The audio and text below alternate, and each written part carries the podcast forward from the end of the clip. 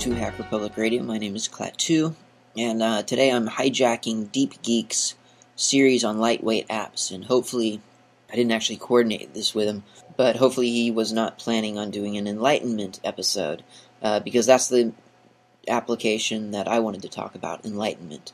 Now, most people have heard about Enlightenment, and maybe a lot of people might have tried it. And, you know, it's gotten it's gotten a lot of praise in the past, but it's also kind of been poked fun at in the past. I guess because E17 has been in development f- longer than KDE 4 was. I mean, it was just like a really long time and still isn't out, so it's still at like E 0.16.999.050, I think was the latest uh, release of, of E17. So some people like to kind of make fun of it or whatever, but uh, in fact, Enlightenment is a really cool um, desktop shell. And that term is, is their term, but it's really strangely appropriate when you kind of start getting into Enlightenment. Number one, uh, if you are, I mean, if you're interested in lightweight apps, probably you're not interested in f- super fancy, f- you know, GUI environments. Uh, one of the things that you're interested in is either you have a slower computer and want it to respond quicker for you, or you just don't use the GUI features that much, and you really only have a GUI because you know, like you need Firefox, and that's such a typical thing. I mean, at least me on my my triple EPC for like a whole month, I, I wasn't, I didn't even bother installing. No, that's not true. A whole week, I didn't even bother installing uh, X because so much can be done, you know, without the GUI, obviously, but it kind of breaks down once you have to go to some weird Web 2.0 website, um, and, you know, the text browsers just aren't going to cut that. So, you got to have a GUI sometimes, and Enlightenment makes for a really, uh, really neat one to use. Um, so, Enlightenment, when they say that it's a desktop shell, it's because it is a little bit more than a window manager. Um, it is very similar, I think, in feel to some degree to like Fluxbox. But there's so much more to it that you can't really just say it's a window manager. Uh, in fact, Enlightenment is doing a lot of work on something that they call the Enlightenment Foundation Libraries, EFL, and that is as I understand it, that is basically its own like widget set and you know graphics rendering and all that other good stuff. Uh, I think it's also its own sound subsystem, but I, I, guess I could be wrong about that. But I'm pretty sure I'm right. So it's really like an oh, it's you know it's a really kind of like nicely self-contained little environment, and it's really really easy to compile. This is not something you know like KDE where you have to. I mean, it's it's still compiling something from from source, and it's it can be tough, but if you're going to do it, um, Enlightenment is one of the things it compiles really well. Um, I've been able to compile it on a couple of different distros, uh, as well as on OS 10 for the dreaded um, X11 environment. So I, I use Enlightenment every day, and it's a very stable platform. I, I'm talking about E17 actually, although I do also have E16 on my triple E. So both of these environments are something that I, I use literally on an everyday basis. I find it very stable and very attractive and very flexible. Uh, in terms of flexibility, I should probably mention if you remember the GOS PC, which was the PC that was famously being sold at Walmart, and it had all the Google applications but no official affiliation to Google.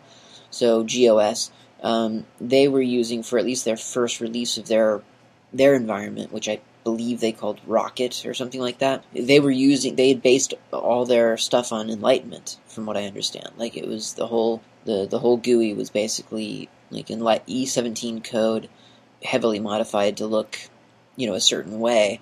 But yeah, that was kind of cool. I mean, that was a high profile use of this. And again, on terms of in in terms of flexibility, if you go to rasterman.com, that's R A S T E R M A N dot com. Uh, Rasterman is the lead developer of of Enlightenment. He's got some. Well, first of all, he's got some really cool screenshots of you know what he's working on. But he's also got stuff that he's doing with Enlightenment, like he's putting it on. He's got it on the Freerunner the phone. He's got it on the N800. He's got it on a Treo, a Palm Treo. And then, like I say, I mean, I find it very easy to get onto you know any distro and even onto OS 10, which I've had a lot of uh, in terms of their X11. The, the way that that responds to you know Unix code sometimes is really quirky, but it works. Enlightenment just works really well with it. Deals with everything you know quite admirably. Okay, so there's E16, there's E17, right? So E16 is, I guess, the stable version, and it's got a certain look and feel to it. It's got an interesting kind of theory on desktops. Uh, the desktop itself extends beyond your screen, so it's a little bit like just having four virtual desktops, like in a, you know, four quadrants. But the way that E16 handles it is that you've really got only two, but they're just really long.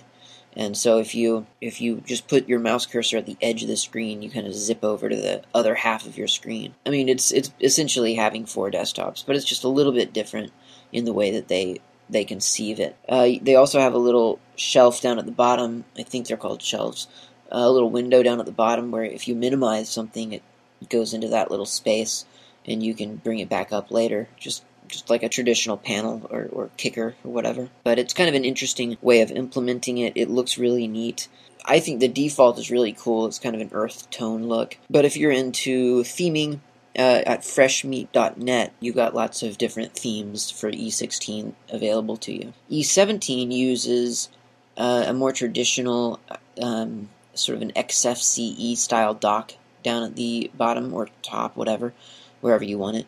Um, and it has access to the different desktops. It's got access to you know minimized programs and sort of a a, a menu with all your options in it. Uh, E17 has a lot of GUI configuration tools as well. So if you need to go and modify your menu, uh, it's got a lot of things built in that you it's pretty hard to miss. You can you can modify a lot of stuff just within within the GUI. E16, I don't know if someone may have developed GUI tools for that. I usually just do my configuration in text files for E16. Uh, it's a lot like Fluxbox in that way. Um, and both are like Fluxbox in the sense that if you just you single you, you right you left click on the desktop, you get your root menu, and from your root menu you can go into you know your applications or your configuration or whatever. So to modify that in E16, you simply go to uh, the .e16 folder in your home directory, and you'll find a .menu um, file or a, a, series of .menu files, and you can modify those uh, just in text. Actually, you know what? I think those I think those .menu files are actually in slash var slash lib or something like that, something a little bit odd like that. But the point is that it's just just text configuration files dig around in the .e16 uh, directory in your home directory, and you will you will see where everything uh, lives. It's pretty it's pretty simple, and um, you just put in you know you you can start with the root menu and put down where you want it to go, and then what applications you want each submenu to contain, etc., etc. But for E17, uh, you just go to your root menu. There's a like a configuration submenu, and you can you can change the menu around, you can change the theme, you can do whatever. A lot of people associate E17 with that with the old default theme, which was called, I believe, quote, bling bling, unquote. It, it was kind of a brushed metal gold look, and a lot of people liked to make fun of it. But that's gone now. Um, they've got a really nice kind of high contrast. Uh, the best way I can th- I think of it is like a pencil sketch. It looks really be- it's, it's a really nice um, theme on E17. It's like just lots of blacks and whites, but sort of in a unique kind of looking way. So if you didn't like the bling bling look and were too lazy to theme it yourself, um, or to go to freshmeat.net and grab a new theme. Now you've got a different default theme anyway, and you don't have to worry about it. I think it looks really attractive. It's a, it's really slick look. Uh, and you can go to enlightenment.org um, also. Both rasterman.com and enlightenment.org will give you an idea of what they're up to lately. Now, the EFL, the Enlightenment Foundation Library, again, I don't know a whole, a whole lot about it because I'm not really a programmer, but it, it's it's a system of you know it's it's a whole bunch of backends and things like that, and they're actually developing a couple of different applications so that they'll have native applications for Enlightenment, which is pretty neat. And they look really nice too. And and everything's lightweight. So it's definitely worth checking out if you need a lightweight uh, environment to work in. And that's pretty much it, really. I mean, that's that's enlightenment. I mean, the best way to get a feel for it is to try it out. Uh, it doesn't take a whole lot to install it. Usually, it's an apt get install away or a yum install away, um, or you can build it from source pretty easily. It's not that complex. Um, yeah, so check it out. E17 is is looking great. It looks really exciting. It's still under development, so you know it, it's it is a development environment, but um, it does look really cool. But an E16 is super stable. It's great. Check that out if if you're looking for something a little bit like Fluxbox, but just a little bit different. This is definitely something to check out. It's a really cool environment to use. And you can also, there's a live CD called eLive that releases all the latest and greatest uh, Enlightenment versions.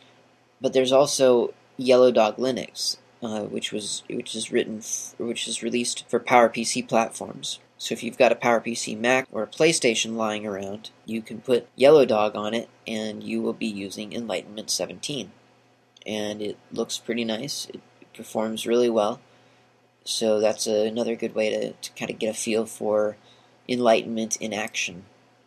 So uh, check it out if you're interested. Hopefully, this was somewhat informative. And thanks for listening.